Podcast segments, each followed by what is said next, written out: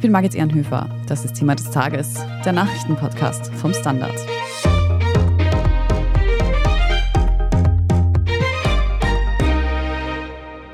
Diese Spezialausgabe vom Thema des Tages ist eine Aufzeichnung von unserem Weihnachts-Livestream vom 23. Dezember direkt aus der Standardredaktion. Scholt Wilhelm, Antonia Raut und ich haben gemeinsam mit der Standardredaktion über die großen Fragen des kommenden Jahres 2023 gesprochen und auch einen Rückblick auf die Highlights von 2022 geworfen.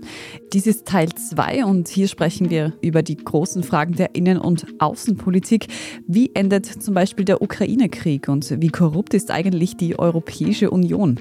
Wir fragen nach, was im Punkto Frauenrechte 2022 passiert ist und welche Entwicklungen es hier im kommenden Jahr geben wird.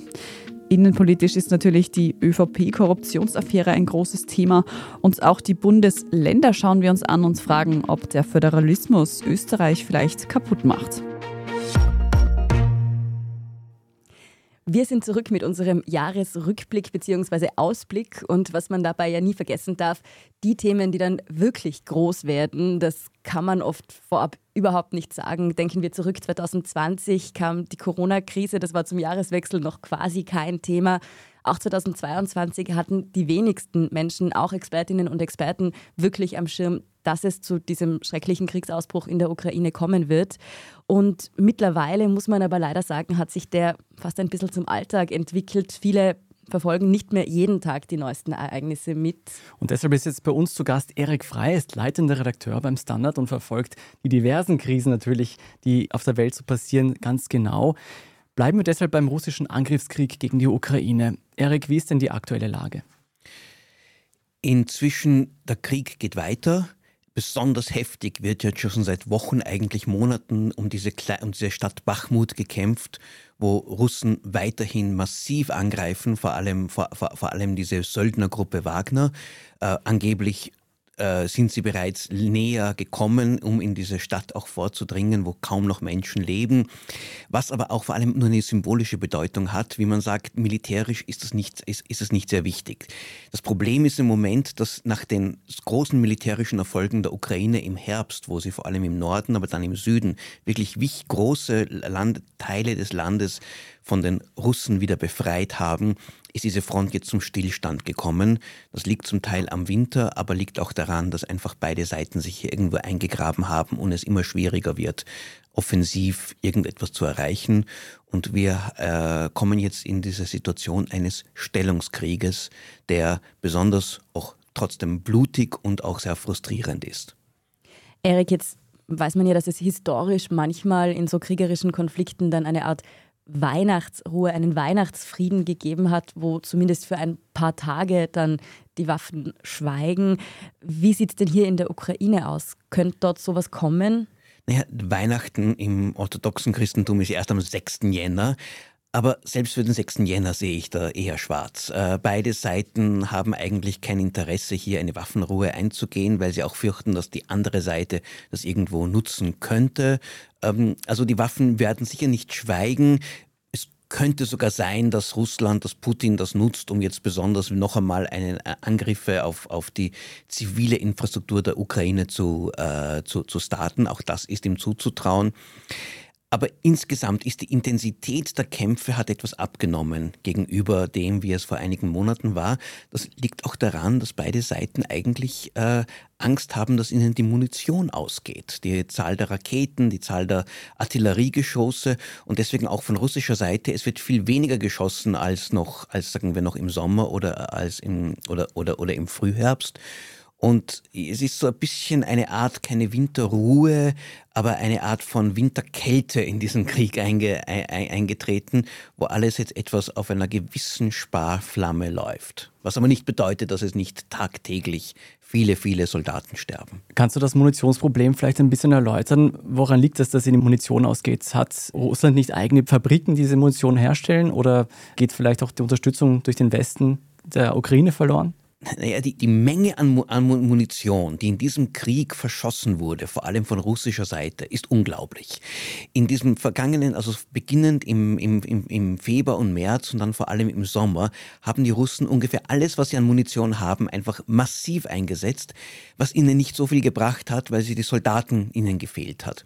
Jetzt haben sie durch diese Mobilisierung, durch diese Zusatz von 300.000 äh, zusätzlichen äh, Männern, die sie geholt haben aus der Zivilgesellschaft, wieder mehr Männer aber kommen drauf, dass sie eigentlich diese Munitionslager schrumpfen.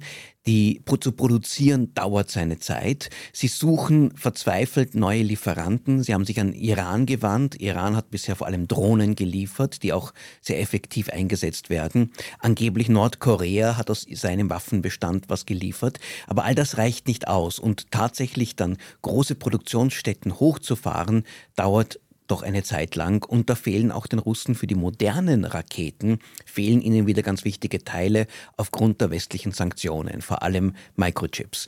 Das gleiche Problem hat aber die Ukraine. Die kriegen zwar ständig vom Westen geliefert an, an, an, an Geschossen und auch an Raketen, aber in, in den USA und in Europa wurde seit Ende des Kalten Krieges die ganzen Produktionskapazitäten äh, zurückgefahren. Es ist, war niemand darauf eingestellt, dass wir einen, wieder einen Krieg haben, wie es, ihn ga, wie es ihn im Ersten und Zweiten Weltkrieg gab. Und auch da fehlt es im Moment an diesen ganz, ganz großen Zahlen an Geschossen, die man jetzt brauchen würde. Was zwar, was zwar schlecht ist für, aus, aus der Sicht der Strategen, weil sie gerne mehr hätten, um einzusetzen, aber es führt dazu, dass der Krieg etwas weniger im Moment intensiv geführt wird und wahrscheinlich auch im nächsten Jahr eine zumindest die ersten Monate nicht diese Intensität wieder erreichen wird, die es im vergangenen Sommer hatte. Auch daran sieht man, wie Antonia schon erwähnt hat vorher, dass nicht alle Seiten mit diesem Krieg gerechnet haben, wahrscheinlich die allerwenigsten. Und für viele, die diesen Krieg überhaupt erleben, von außen betrachtet, ist es überhaupt der erste große Konflikt.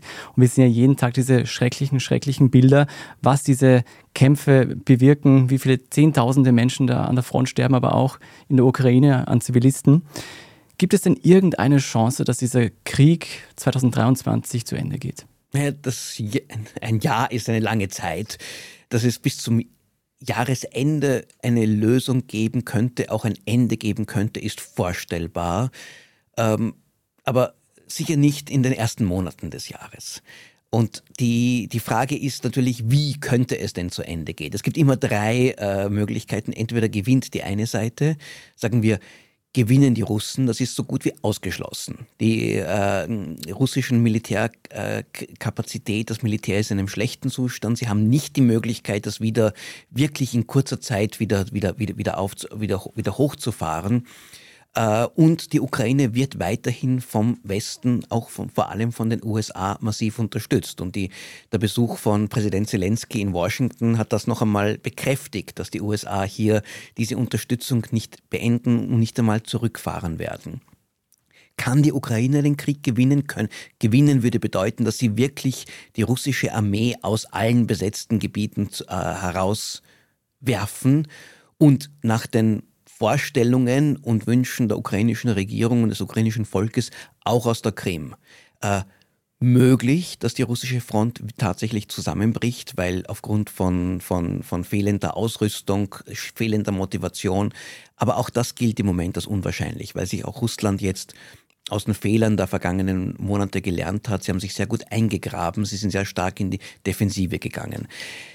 Die dritte Möglichkeit ist, und diese und solche solche Stellungen, solche solche Schützengräben, solche ähm, Festungen, die da gebaut werden, zu überwinden, das erfordert schon sehr viel starke offensive Waffen, äh, Panzer, äh, Flugzeuge und das haben die Ukraine nicht und das wird ihnen auch von den, von, vom Westen bisher nicht geliefert.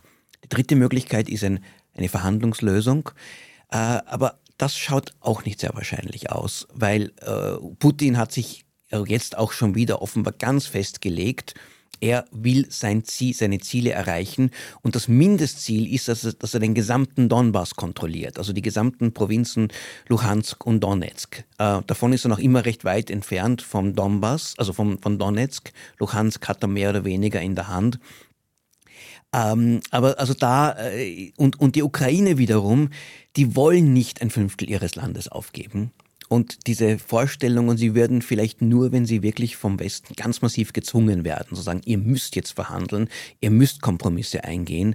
Aber auch dafür gibt es im Moment wenig Anzeichen. Also äh, gut, es kann gut sein, dass dieser Krieg uns im Jahr 2024 auch noch begleiten Gäbe es denn noch eine Option 4, dass ein Putsch in Russland passiert oder Wladimir Putin vielleicht die Macht verliert?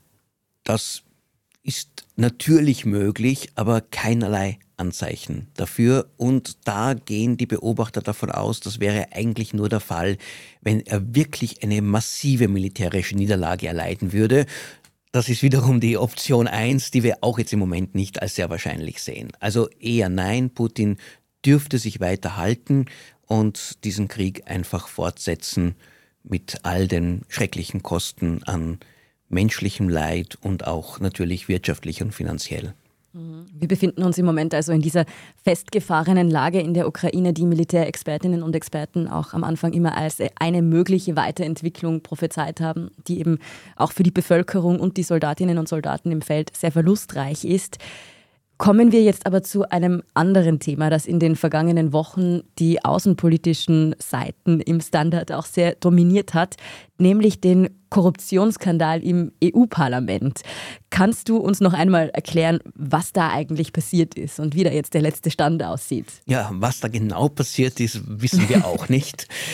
Offenbar haben wahrscheinlich zwei arabische Staaten, wie man sagt, Katar und Marokko, die gewisse Interessen haben, äh, Ziele durchzusetzen äh, in Bezug auf die EU. Da geht es um erstens einmal allgemein um das Image, aber auch besonders bei Katar, das ja Milli, hunderte Milliarden eingesetzt hat für, für, diese WM, um sich hier zu profilieren.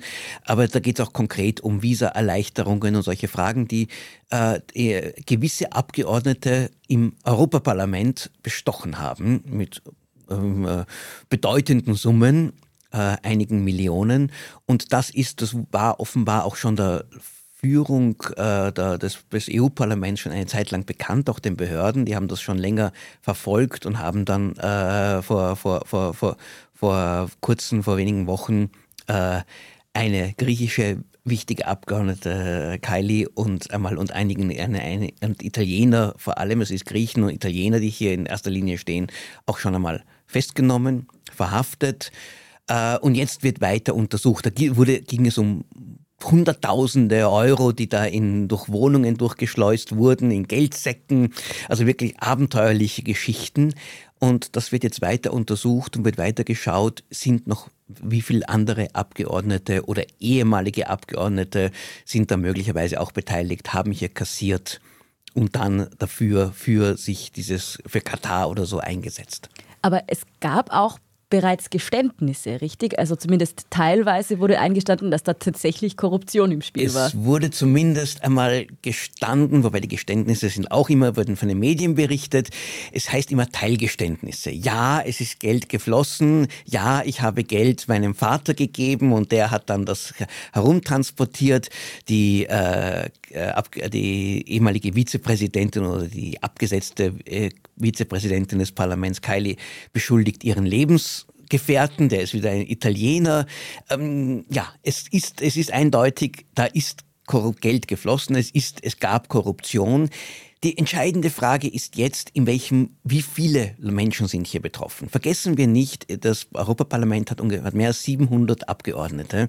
Äh, dass bei 700 aus sehr vielen verschiedenen Ländern nicht jeder immer hundertprozentig äh, äh, sauber und, und, und, und, und, und anständig ist, ist nicht so überraschend.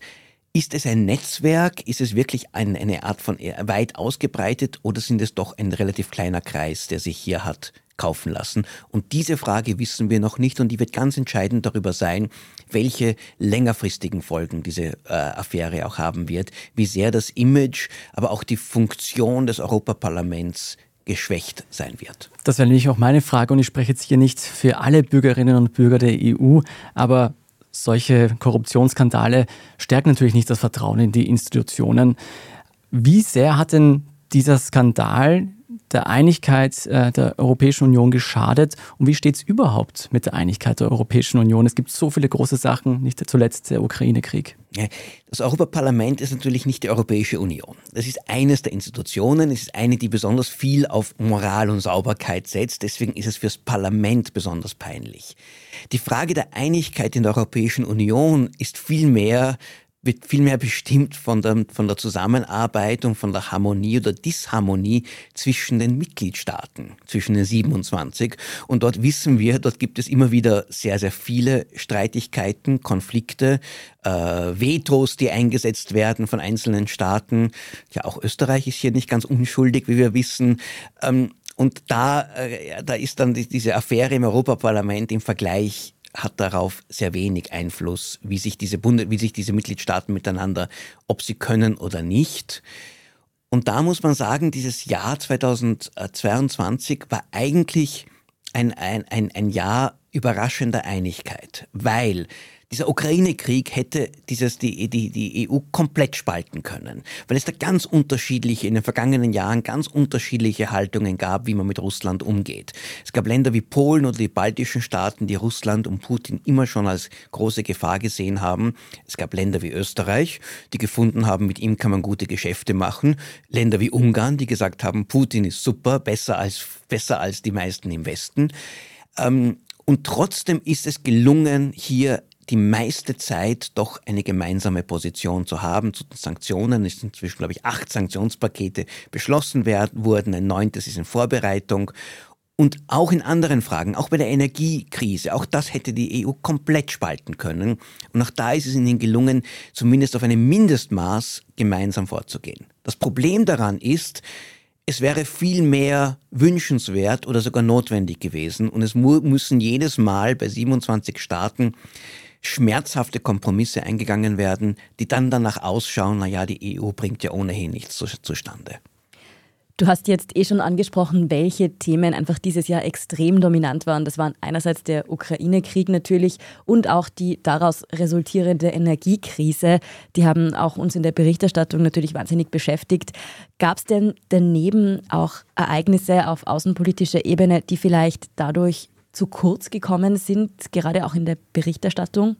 Naja, wir im Standard sind eigentlich, haben sehr viel über die Ukraine berichtet und trotzdem ganz große andere Themen nicht außer Acht gelassen. Wir haben sehr viel über China berichtet. Wir haben über Iran äh, auch Vielleicht hätte Iran noch mehr verdient. Dieser Aufstand der Frauen im Iran ist eigentlich auch ein Jahrhundertereignis und trotzdem, aber ist, glaube ich, ganz zu kurz ist es nicht gekommen.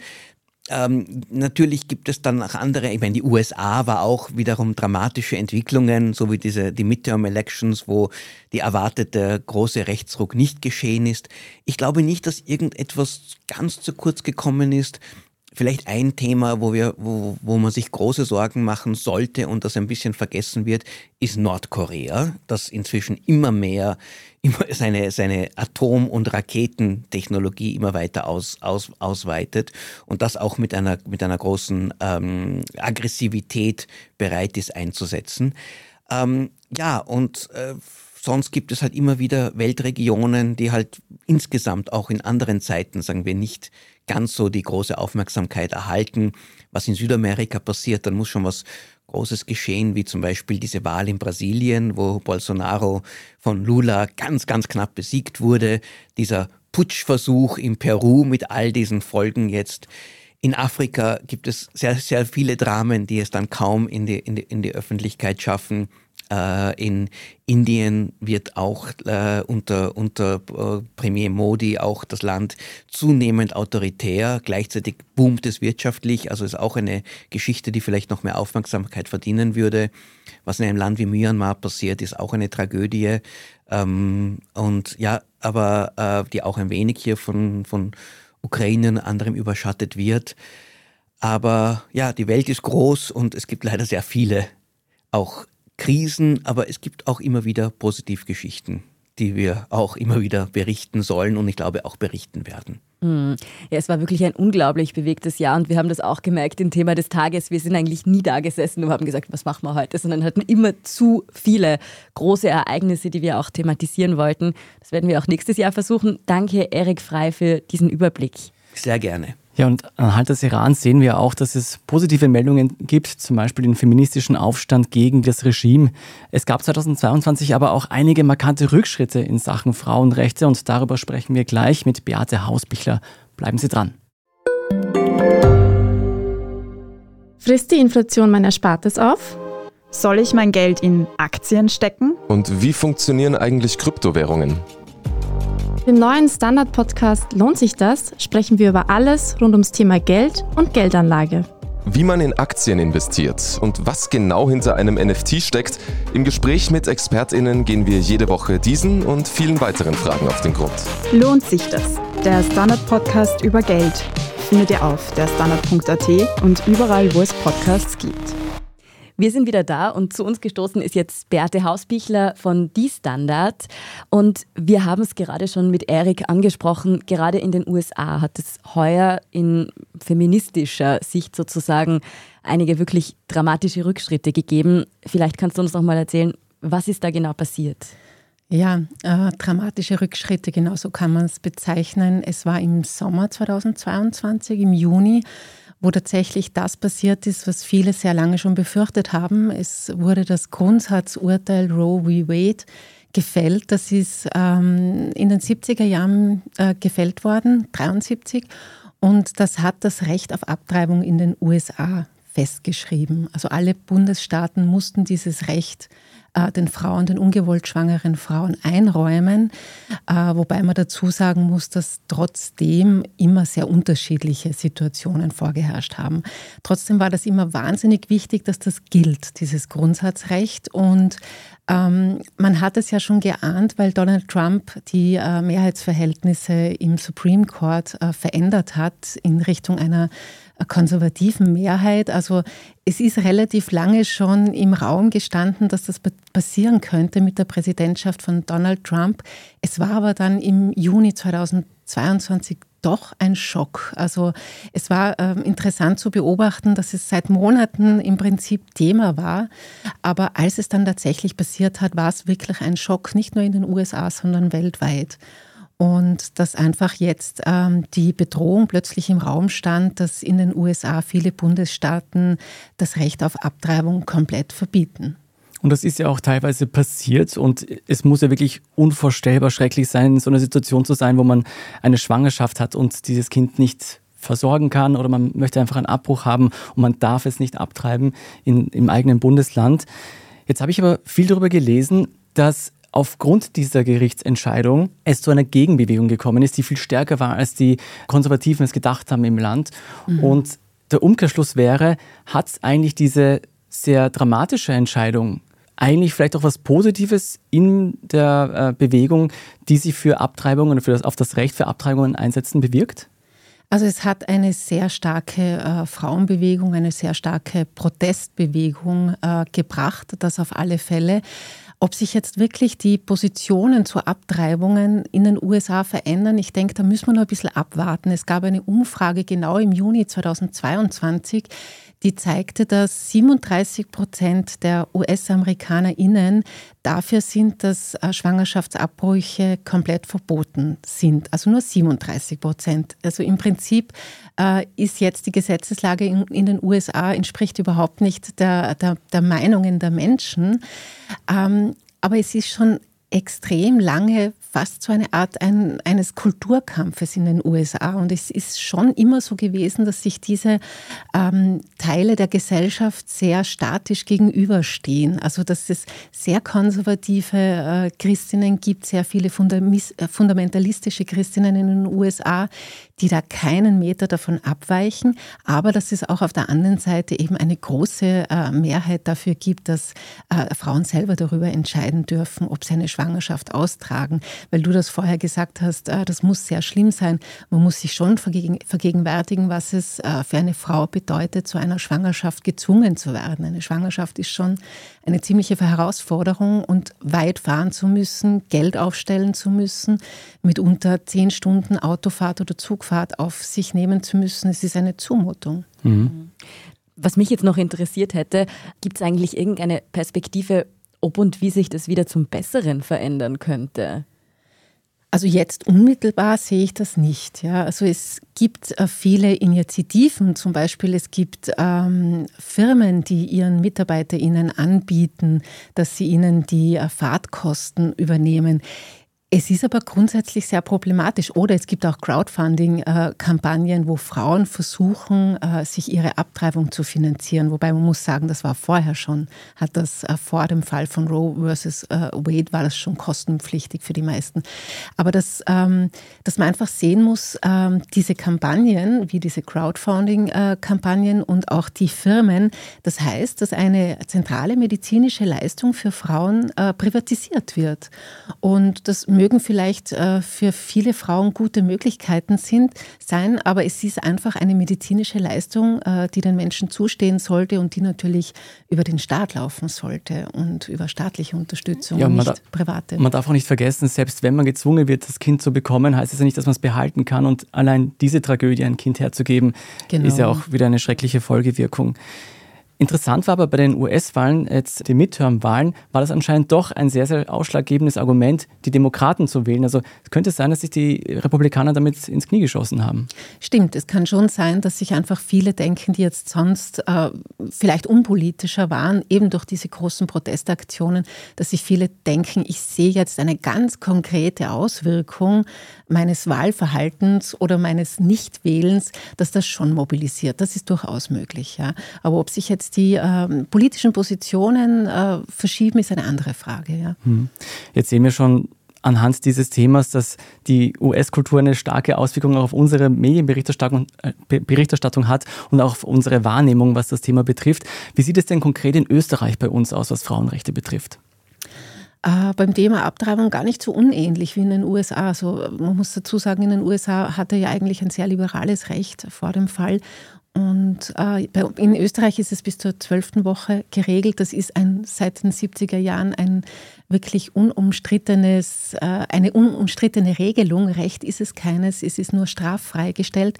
Aber wir haben auch in den USA die Situation am Land, dass viele Frauen fahren müssen, ganz weit, viel zahlen müssen. Im Westen ist es besonders schlecht.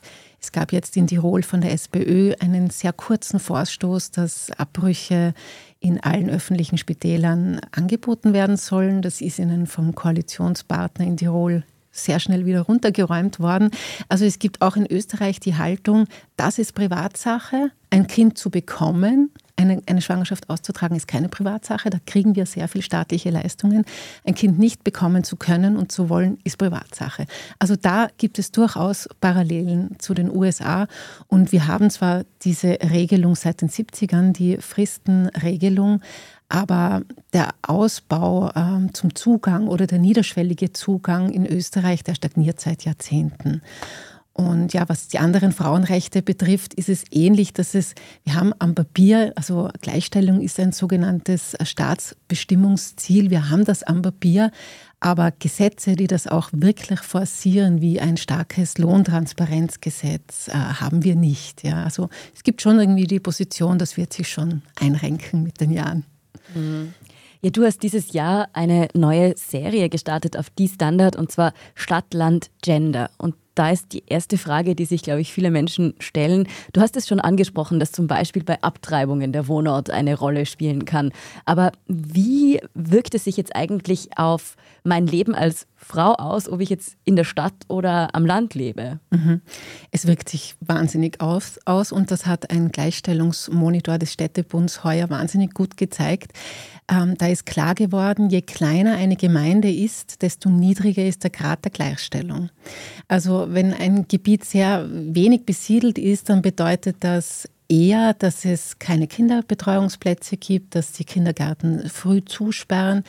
Äh, außerhalb von Wien, schon eine Stunde außerhalb von Wien, ist es natürlich ganz selbstverständlich für alle, dass die Kinderbetreuungen sehr viel kosten.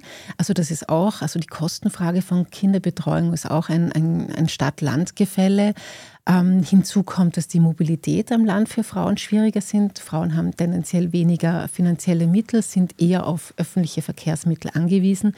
Es wissen alle, die vom Land kommen, dass, das, äh, dass es oft in vielen Dörfern zwei Busse pro Tag gibt.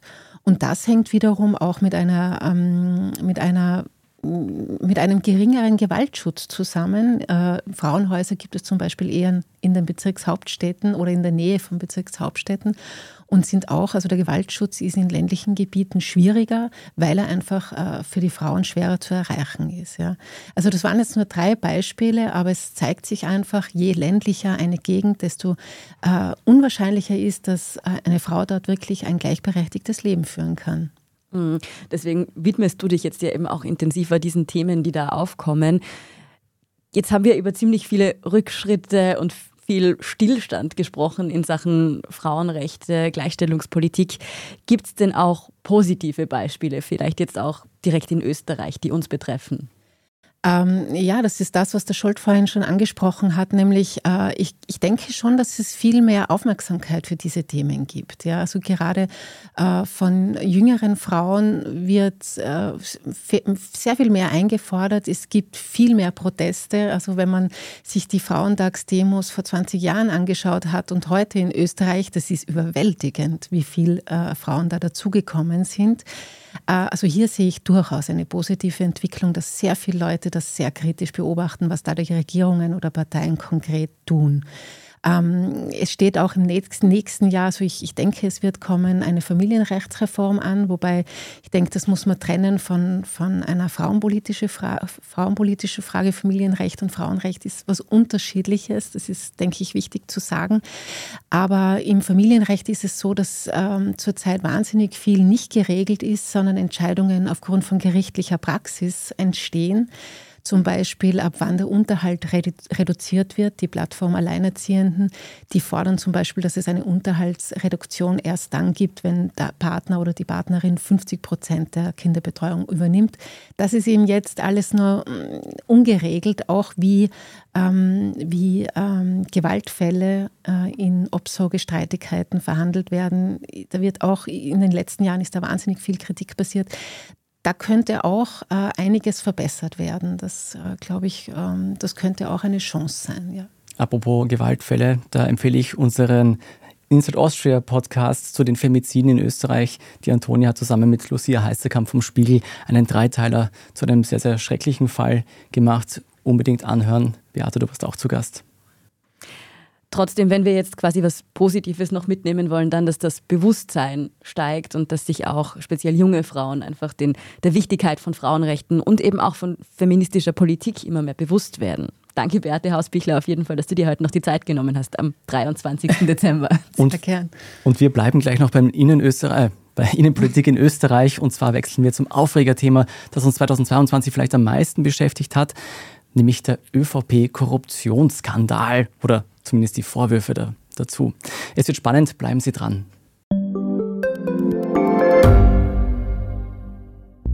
Schaffen wir es noch, die Erderhitzung zu stoppen?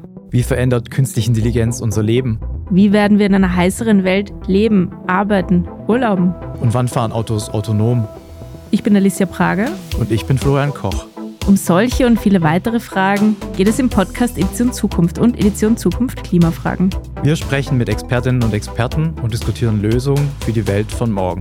Jeden Freitag gibt es eine neue Folge.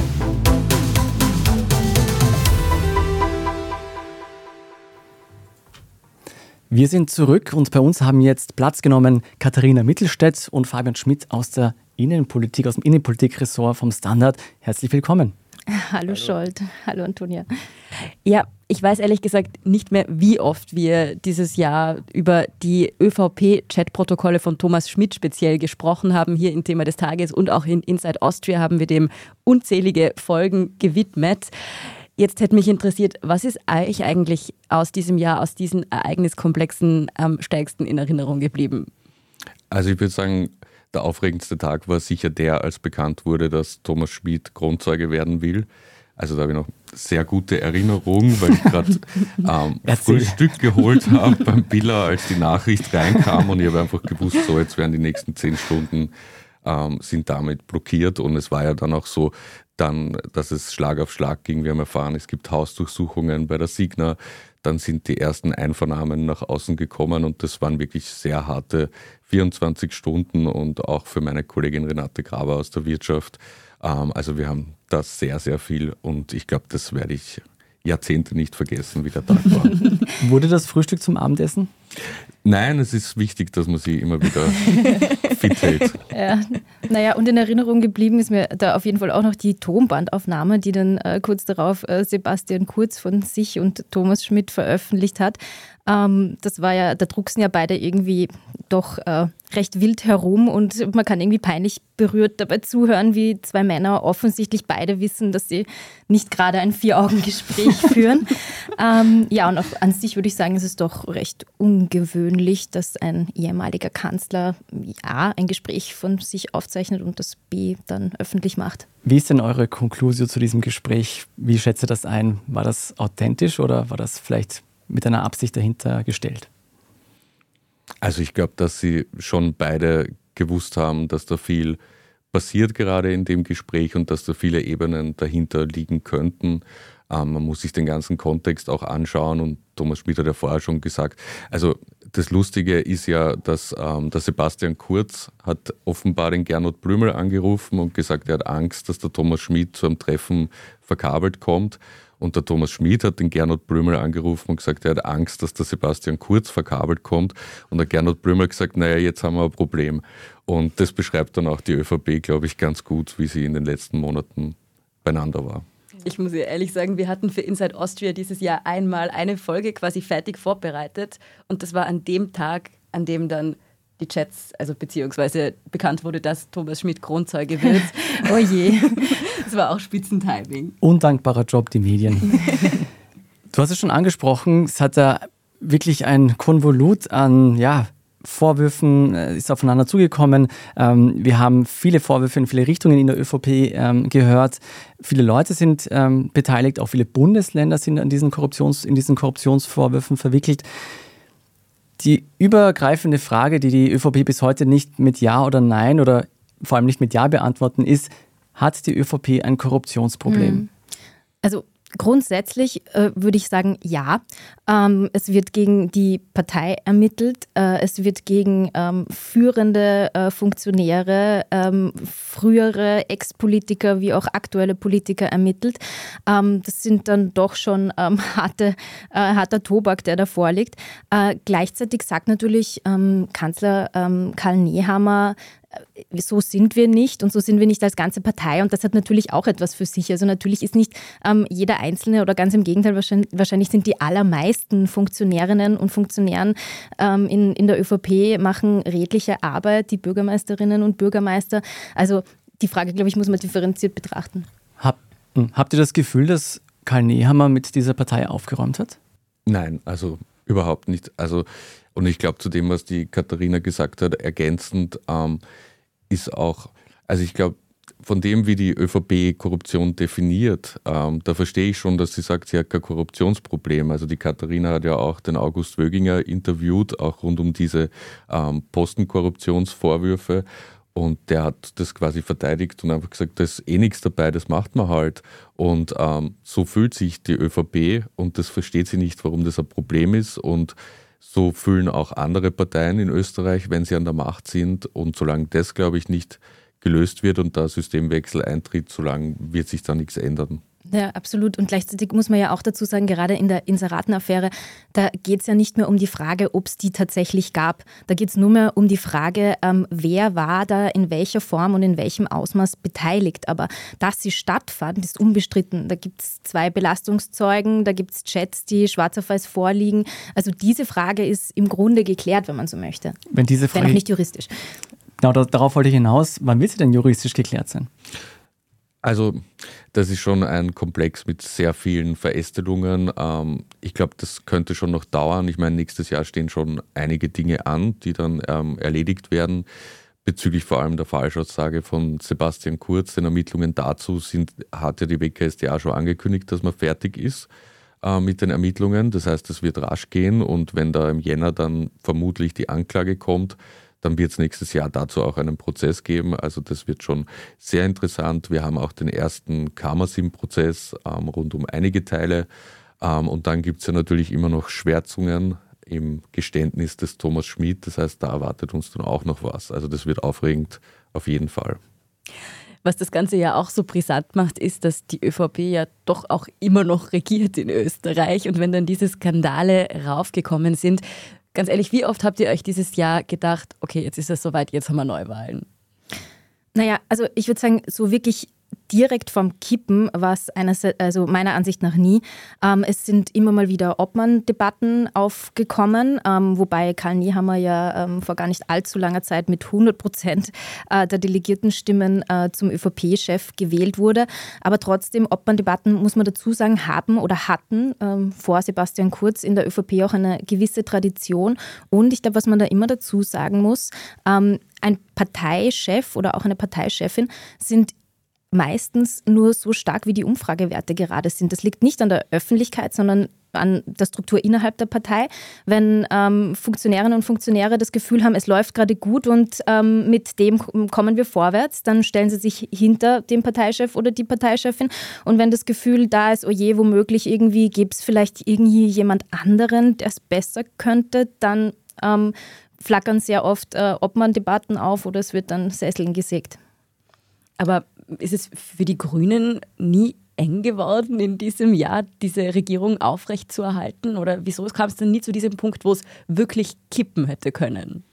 Also ich glaube, das war im vergangenen Jahr viel brisanter, also rund um den Rückzug eben von Sebastian Kurz. Da wo schon die Nerven auch blank waren teilweise oder davor auch. Also ich glaube, diese Phase nach der Hausdurchsuchung bei Gernot Blümel im Februar 2021, als dann die ÖVP die WKSDA so attackiert hat, wenn wir uns erinnern. Also ich glaube, das war eine sehr, sehr heikle Phase und das hat sie jetzt eigentlich heuer nicht so gegeben. Ja, würde ich, sagen. würde ich auch so sehen.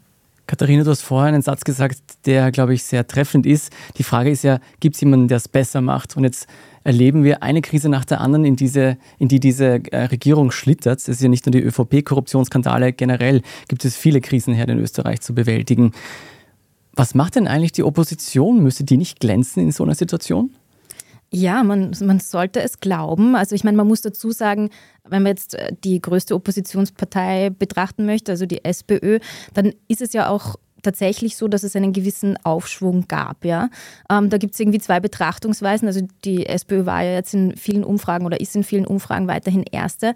Ähm, da gibt es eben zwei Betrachtungsweisen, würde ich sagen. Einerseits die einen, die sagen, naja, eigentlich müsste es viel mehr sein, also in Anbetracht der ganzen Umstände und was in der ÖVP alles passiert ist, müsste die, die ähm, SPÖ viel weiter vorne sein. Und dann gibt es die anderen, die sagen, ähm, naja, ähm, eigentlich äh, mit Pamela Rendi-Wagner haben wir gar nicht erwartet, dass es irgendwie so weit kam. Also Pamela Rendi-Wagner hat ja in ihrer Partei eigentlich, kann man sagen, ab Tag 1, also schon viel länger als nur dieses Jahr, ein, ein, ein ständiges Problem. Zuerst wurde sie irgendwie, hatte sie Probleme damit, recht ernst genommen zu werden in ihrer Partei. Es gab dann irgendwie ein paar Ausrutscher, die sie, die sie, die sie zu bewältigen hatte. Ähm, dann hat sie sich stabilisiert und dann kam relativ schnell Hans-Peter Doskozil, Burgenlands Landeshauptmann, äh, aufs Tableau und hat äh, ständig begonnen, quasi aus dem Burgenland ja auszurichten, wie sie es eigentlich eigentlich besser machen sollte.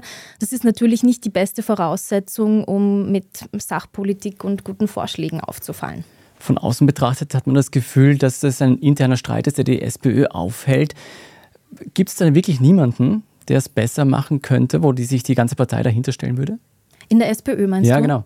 Naja, also ich glaube, das ist eine noch zumindest nicht ganz final geklärte Frage. Ja? Also Hans-Peter Doskozil macht ja überhaupt keinen Hehl daraus, dass er äh, tatsächlich eigentlich als Spitzenkandidat für die SPÖ in die nächste Wahl gehen möchte. Er hat da vor kurzem eine Umfrage lanciert, die zeigt, dass er ähm, um ein paar Prozentpunkte doch besser abschneiden würde als Spitzenkandidat als Pamela Rendi-Wagner.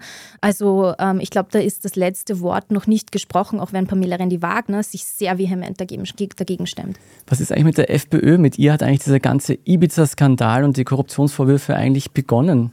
Wo steht die jetzt? Ja, hat sich sehr gut stabilisiert, muss man sagen, auch nachdem, dass es im Sommer solche internen Turbulenzen gab. Man erinnert sich an, an den Fall Hans-Jörg Jenewein, als irgendwie die Frage war, hat Kickel gegen die Landesgruppe Wien vielleicht intrigiert und so weiter.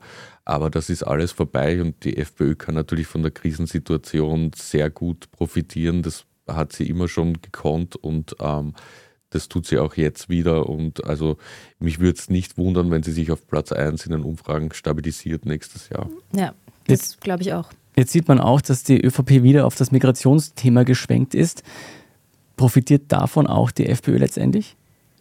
Vermutlich, also ich glaube, das ist ein Effekt, der irgendwie politikwissenschaftlich ähm, relativ gut erforscht ist, dass wenn ein Thema groß ist, die Partei, die auf diesem Thema normalerweise immer drauf sitzt, auch mit profitiert.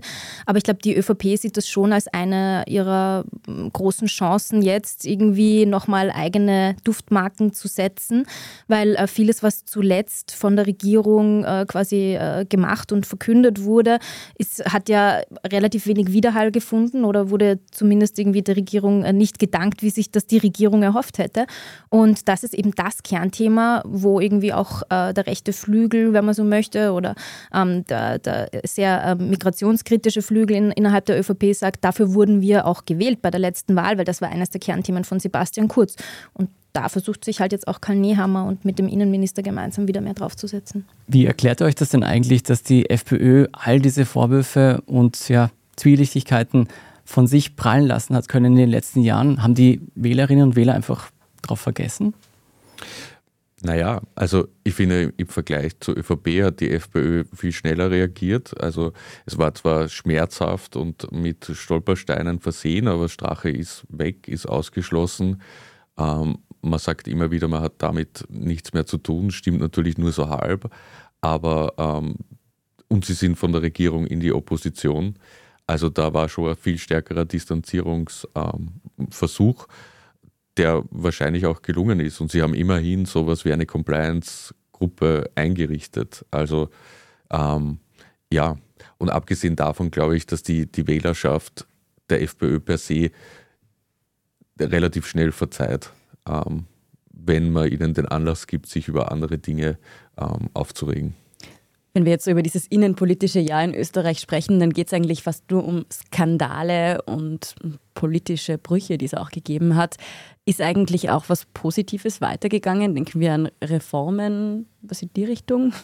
Ja, also natürlich ist es, es, ist, es ist einiges auch gemacht worden. Ich meine, gerade wenn wir uns an die ganzen ähm, Teuerungshilfen äh, etc. erinnern, es ist im äh, Oktober ein CO2-Preis, eine CO2-Bepreisung hat gestartet. Also es, es, sind natürlich irgendwie alles Mögliche an, an, an Dingen durchaus auch passiert und man merkt ja auch jetzt gerade ganz aktuell, dass die Regierung enorm unter Zugzwang gerät. Also äh, gerade in den letzten Wochen sind einige Großprojekte der Regierung gescheitert oder zumindest vertagt worden. Also zum Beispiel die Arbeitsmarkt Marktreform, die äh, geplant war, die wurde quasi abgesagt, weil man sich nicht einigen kann. Das Ende für neue Gasheizungen und Ölheizungen, das wurde zumindest aufgeschoben. Ähm, die Abschaffung des Amtsgeheimnisses, also das große Informationsfreiheitsgesetz liegt zumindest auf Eis. Und da hat sich in den vergangenen Wochen, ähm, konnte man beobachten, auch in äh, Leitartikeln, nicht nur bei uns in der Zeitung, sondern in, in vielen verschiedenen Medien, hat sich so ein bisschen die Erzählung durchgesetzt, okay, was will diese Regierung jetzt eigentlich noch? Warum wollen die weiter regieren? Wie sollen die auch weiter regieren, wenn eigentlich nichts mehr geht? Und das, hat die, das wurde in, in der Regierung, glaube ich, äh, auf geschnappt und die haben äh, den, den Punkt irgendwie verstanden und sind jetzt irgendwie versuchen gerade, aktuell ist das ganz intensiv zu beobachten, wieder in die Gänge zu kommen. Also es wurde jetzt gerade spontan das Maklergesetz, ähm, das ist dieses Bestellprinzip, das ja auch für viele Leute sehr relevant ist, für Mieterinnen und Mieter, ähm, wurde jetzt irgendwie doch auf den Weg gebracht. Ähm, jetzt gerade wurde das Energieeffizienzgesetz, das auch extrem wichtig ist äh, aus der Sicht von, von ganz vielen äh, Umwelt-NGOs, äh, ähm, endlich nach vielen Jahren irgendwie doch eben auf den Weg gebracht. Das ist jetzt gerade nochmal diese milliardenschwere Teuerungshilfe für Unternehmen verkündet worden. Also und eben im Jänner jetzt, Anfang Jänner, soll eine Regierungsklausur stattfinden, wo die Regierung sich offensichtlich auch nochmal selbst erklären möchte, was sie bis 2024, so lange läuft ja eigentlich noch die Legislaturperiode, also was sie da noch vorhaben. Das wäre jetzt nämlich meine nächste Frage gewesen. Du hast vorher schon eine ganz gute Vorschau auf die Prozesse und noch möglich drohenden Skandale, die geschwärzten Stellen, äh, hast du schon angesprochen, was da eben auf uns zukommen könnte. Aber was steht denn sonst innenpolitisch an 2024? Gibt es da große Projekte oder Ereignisse, die anstehen? Vielleicht auch Wahlen? Ja, also die Niederösterreich-Wahl wird natürlich gleich ähm, zu Jahresbeginn schlagend werden und danach, glaube ich, gibt es, die wird auch viele Weichenstellungen ähm, verursachen. Und, aber es gibt schon, es gibt äh, im Korruptionsstrafrecht noch so viel zu tun. Der U-Ausschuss wird quasi seinen Bericht dann vorlegen. Ähm, und zu all dem, also auch wenn du sagst, es war ein geprägtes Jahr von Skandalen und Affären, ich finde, man kann da durchaus auch positive Dinge draus ziehen, also nämlich zum Beispiel, dass wir das alles wissen, ähm, dass die, die Medien funktionieren und darüber berichten, dass die Justiz funktioniert und ermittelt, dass wir einen Urschuss haben, der sehr viel herausgefunden hat. Also so desolater Zustand manchmal scheinen mag, die, die Kontrollinstrumentarien funktionieren in Österreich noch und das sogar recht gut, glaube ich. Ich mag deine positive Betrachtungsweise in dem Ganzen. ja. Habt ihr einen Tipp? Wird die Niederösterreich-Wahl eine Überraschung bringen? Puh, also über Wahlausgänge zu spekulieren ist immer sehr gefährlich. Das sind immer die Lieblingsfragen, wie da verurteilt werden und wie wird die genau. Wahl ausgehen. Ja. Da sitzen wir dann immer unten in der Redaktion und denken uns, um Gottes Willen, was sollen wir was dazu sagen? Nein, also ich glaube, ich meine, äh, die Umfragen äh, zeigen, dass äh, die ÖVP natürlich ähm, abstürzen wird bei der kommenden Wahl in Niederösterreich. Ähm, in welcher Höhe, glaube ich, ist noch keine ausgemachte Sache. Ähm, ja, und ja, aber ich glaube, also dieses, diese Angst, die die ÖVP ein bisschen schürt, dass dann die Dreierkoalition ohne ÖVP die Macht übernimmt in Niederösterreich, halte ich für etwas übertrieben. Ja, das glaube ich auch. Sie sind so diplomatisch wie immer. Wie immer. Wunderbar. Vielen Dank. Also wir schauen alle gespannt auf die Wahl in Niederösterreich und wir bleiben auch noch gleich in der Innenpolitik. Und zwar geht es dann um den Föderalismus. Vielen Dank, Katharina Mittelstädt und Fabian Schmidt für diesen Besuch. Danke, Danke. für die Einladung. Wir sind gleich zurück. Ich bin die Franziska. Ich bin der Martin. Und wir wollen besser leben. Lohnt sich 10.000 Schritte zu gehen jeden Tag? Ist das Großraumbüro wirklich so schlecht wie sein Ruf? Spoiler, ja. Bringt's was, Intervall zu fassen? Wir fragen die, die es wirklich wissen und probieren es auch gleich selber aus. Bei Besser Leben, jeden Donnerstag eine neue Folge. Wir sind zurück und sprechen noch etwas über die Bundesländer. Zuletzt hat ja der ORF Niederösterreich-Skandal aufgezeigt, die Landeshauptleute halten in Österreich immer noch mehr Fäden in der Hand als vielleicht gewünscht, aber sie ziehen nicht unbedingt am selben Strang. Ja, zu Gast ist jetzt Petra Stuiber aus der Standard-Chefredaktion. Hallo, herzlich willkommen. Hallo. Und vielen Dank für den Kuchen, den du mitgebracht ja, hast. Weihnachtskuchen muss schon sein zu einem Weihnachts-Livestream. Den werden wir nachher genießen. Ich habe in letzter Zeit einiges davon gelesen ähm, und du hast auch viel darüber geschrieben, dass es ein Problem mit dem Föderalismus in Österreich gibt, zumindest in der Art und Weise, wie er in Österreich umgesetzt wird. Was konkret ist das Problem? Naja, du merkst ja zum Beispiel ähm, an an dem, was, ähm, was Fabian und Katharina vorher erzählt haben, diese Korruptionsprobleme, diese ganzen Skandale, die es in diesem Land gibt, die erfordern eigentlich jetzt dringend Reformen. Und ähm, das wäre eigentlich die Erzählung, die auch die Bundesregierung bräuchte. Wir reformieren jetzt das Land, es wird alles anders. Und da ist es halt oft so, dass der Föderalismus, so wie wir ihn leben, wie wir in Österreich ihn praktizieren, dem entgegensteht. Weil da ergibt sich dann oft eine, eine gegenseitige Blockade, ein Reformstau und das ist die Problematik daran. Kannst du vielleicht ein paar konkrete Beispiele nennen, wo sich da Bund und Länder in die Haare kommen?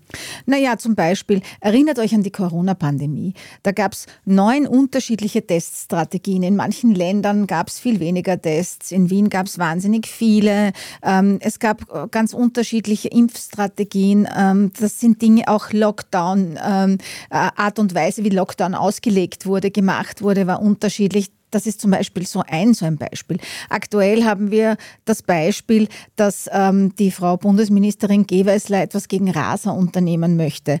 Das ist wunderbar, alles gut, sie kann ein Bundesgesetz machen, aber die Toleranzgrenzen, äh, wie, es, wie viel die Geschwindigkeit überschritten werden kann, das ist immer noch Bundesländersache. Da muss sie vorher eben mit allen Bundesländern sprechen, hat sie gemacht, aber das ist alles wahnsinnig mühsam das Energieeffizienzgesetz, ganz, ganz neu.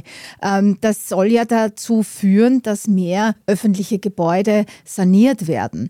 Ähm, jetzt kann aber jedes Land ähm, äh, selbst auslegen oder selbst überlegen, wie diese Sanierungen ausschauen, welche Gebäude davon betroffen sind und so. Das heißt, die Bundesregierung gibt da den Rahmen vor, aber es ist dann von Bundesland zu Bundesland unterschiedlich. Und was ja im Übrigen, falls uns junge Hörer und Seherinnen zusehen, äh, was auch nicht einzusehen ist, dass es neun verschiedene Jugendschutzgesetze in Österreich gibt. Warum soll ein Jugendlicher in Wien anders geschützt werden oder, oder länger fortgehen dürfen als eine Jugendliche in Tirol oder Vorarlberg? Ich glaube auch ganz interessant ist vielleicht für die jüngeren Zuseherinnen und Zuseher und Zuhörerinnen und Zuhörer, ist, dass äh, es in der Klimakrise 5 vor 12 ist und ähm, man das Gefühl hat, es passiert nicht viel. Liegt das auch am Föderalismus? Ja, allerdings. Allerdings. Es ist so, dass ähm, es zum Beispiel so ist, dass äh, es zwar ein Gesetz gibt, das ermöglicht, dass mehr Windräder gebaut werden. Und äh, man soll sich jetzt äh, nicht täuschen lassen. Die Frau Bundesministerin Gewessler sagt, es ist noch nie so viel äh, Wind, an Windrädern und Phot Photovoltaikanlagen gebaut worden wie jetzt. Aber dennoch, es könnte viel schneller gehen und es könnte viel mehr gemacht werden, wenn zum Beispiel die Gemeinden ihre Gemeindegebiete oder Teile ihrer Gemeindegebiete umwidmen widmen würden. Nur die machen das nicht, weil sie ähm, sich nicht unbeliebt machen wollen bei der eigenen Bevölkerung, weil da plötzlich ein hässliches Windrad vor der Tür steht. Also da gibt es so ganz unterschiedliche Ebenen. Ich, ich glaube jetzt nicht, dass man den Föderalismus abschaffen sollte. Ähm, das macht schon Sinn. Also wenn man sich ein riesiges Land wie Frankreich ansieht, das zentralistisch äh, von Paris aus regiert wird, die haben natürlich auch ihre Probleme. Da funktioniert vieles auch nicht. Aber man sollte schon versuchen, eine modernere Art und Weise Weise der Zusammenarbeit zwischen Bund und Ländern anzugehen. Da hapert es halt ein bisschen. Und wie könnte diese modernere Arbeit, diese modernere Art der Zusammenarbeit ausschauen? Kannst du das ein bisschen konkretisieren? Was könnte man da machen? Naja, ich glaube, es geht vor allem darum, sich zu überlegen, wer hat welche Aufgaben, wer hat welche, ähm, welche Kompetenzen, wer darf was machen. Und ich glaube, es könnte sogar so weit gehen, dass man sagt, äh, wer hebt welche Steuern ein. Also es ist ja wirklich nicht so, dass nur der Bund immer die Steuern einheben muss. Es könnten die Länder zum Beispiel auch machen und mit diesem Steuergeld dann selbst Dinge machen. Es ist aber ganz interessant, interessant, es gab ja schon viele Anläufe, sogenannte Bundesstaatsreform-Anläufe. Ähm, die erste früher in den frühen 90er Jahren und ähm, dann 2004 gab es sogar einen groß angelegten äh, Österreich-Konvent, wo all diese Themen besprochen wurden. Und äh, damals waren die Bundesländer gar nicht so begeistert, dass sie selber Steuern einheben sollen, sollen dürfen, weil das macht ja auch wieder unbeliebt. Das ist ja irgendwie viel besser, wenn man sagen kann, uh, dieser Wasserkopf Wien, der braucht so viel Geld und so schrecklich. Also würdest du sagen, sie brauchen sich auch irgendwie gegenseitig, um sich aufeinander ausreden zu können? Ein bisschen. Und ähm, dann wiederum, um einander ausbremsen zu können. Es geht vieles auch politisch. Also ich habe jetzt nachgelesen, es ist ja ganz interessant, dass Österreich ein föderaler Bundesstaat ist. Das war 1919, 1920, als man begonnen hat, äh, quasi eine Verfassung für die neue Erste Republik äh, zu schaffen. Ein Kompromiss zwischen den christlich-sozialen, die wollten, dass die Länder stark sind, und den Sozialdemokraten, die wollten, dass es sozusagen sozusagen quasi einen, einen zentralen, starken Staat gibt. Und wir haben einen klassisch österreichischen Kompromiss gemacht, von allem ein bisschen was und das spüren wir bis heute. Und wenn ich höre, es geht vor allem auch, da, oder es geht auch darum, sich aufeinander ausreden zu können. Politisch ist das vielleicht sehr bequem, aber als Bürger greife ich mir dann natürlich schon auf den, an den Kopf. Gibt's, denkst du, dann gibt es wirklich ernsthafte Bestrebungen, dass der Föderalismus in Österreich verbessert wird? Naja, es gibt jetzt wieder mal einen Anlauf im Zuge des, ähm, der Finanzausgleichsverhandlungen. Wir haben ja auch schon darüber gesprochen an dieser Stelle. Da werden ja 100 Milliarden ähm, an Steuereinnahmen verteilt zwischen Bund und Ländern. Äh, bis Herbst soll eine Einigung stehen. Und da haben die Länder zum Beispiel einen Vorschlag, wie man im Gesundheitssystem etwas Neues machen könnte. Ähm, ich, ich glaube, dass das äh, eine ganz gute Idee ist, dass man, ich möchte jetzt nicht ins Detail gehen, da geht es darum, dass man eine dritte Säule errichtet und dass man versucht, irgendwie niedergelassene Ordinationen, ähm, sogenannte Primärversorgungszentren zu stärken und da irgendwie eine Finanzierung zusammenkriegt. Aber der Punkt ist, ähm, das ist wieder so, dass, äh, dass ich das Gefühl habe, das könnte wieder nur Stückwerk werden. Ja? Also auf einer kleinen Ebene, aber viele, viele andere Ebenen werden nicht mit berücksichtigt. Wo es auch ganz wichtig wäre, wäre im Schul- und Bildungssystem. Und da passiert überhaupt nichts. Ja? Das ist so, dass die äh, Länder die Landeslehrer einstellen und der Bund zahlt dafür. Und das ist eigentlich eine komische Aufteilung. Also der oder diejenige, die einstellt, sollte auch bezahlen. Und da müsste man sowieso, das ganze System steht fast genauso vor dem Kollaps äh, wie, das, äh, wie unser Gesundheitssystem, weil auch hier gibt es Personalmangel. Man müsste sich ganz viel überlegen, um hier Leute zu bekommen.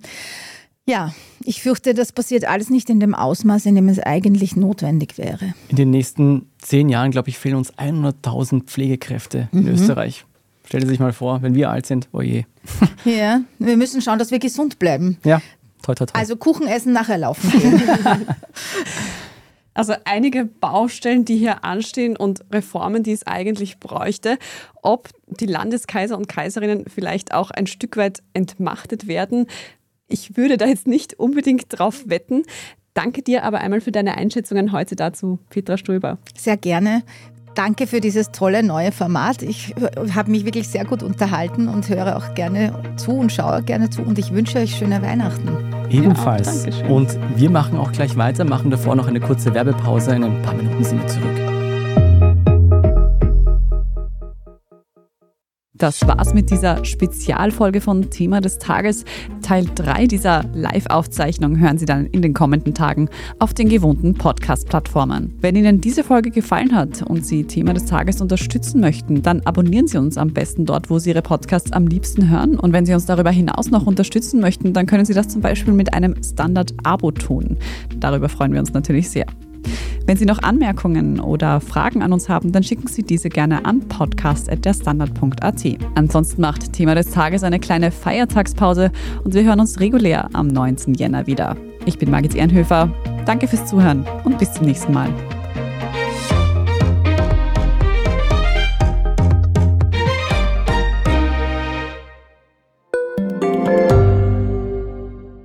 Frisst die Inflation mein Erspartes auf? Soll ich mein Geld in Aktien stecken? Und wie funktionieren eigentlich Kryptowährungen? Im neuen Standard-Podcast Lohnt sich das? sprechen wir über alles rund ums Thema Geld und Geldanlage. Wie man in Aktien investiert und was genau hinter einem NFT steckt. Im Gespräch mit ExpertInnen gehen wir jede Woche diesen und vielen weiteren Fragen auf den Grund. Lohnt sich das? Der Standard-Podcast über Geld findet ihr auf derstandard.at und überall, wo es Podcasts gibt.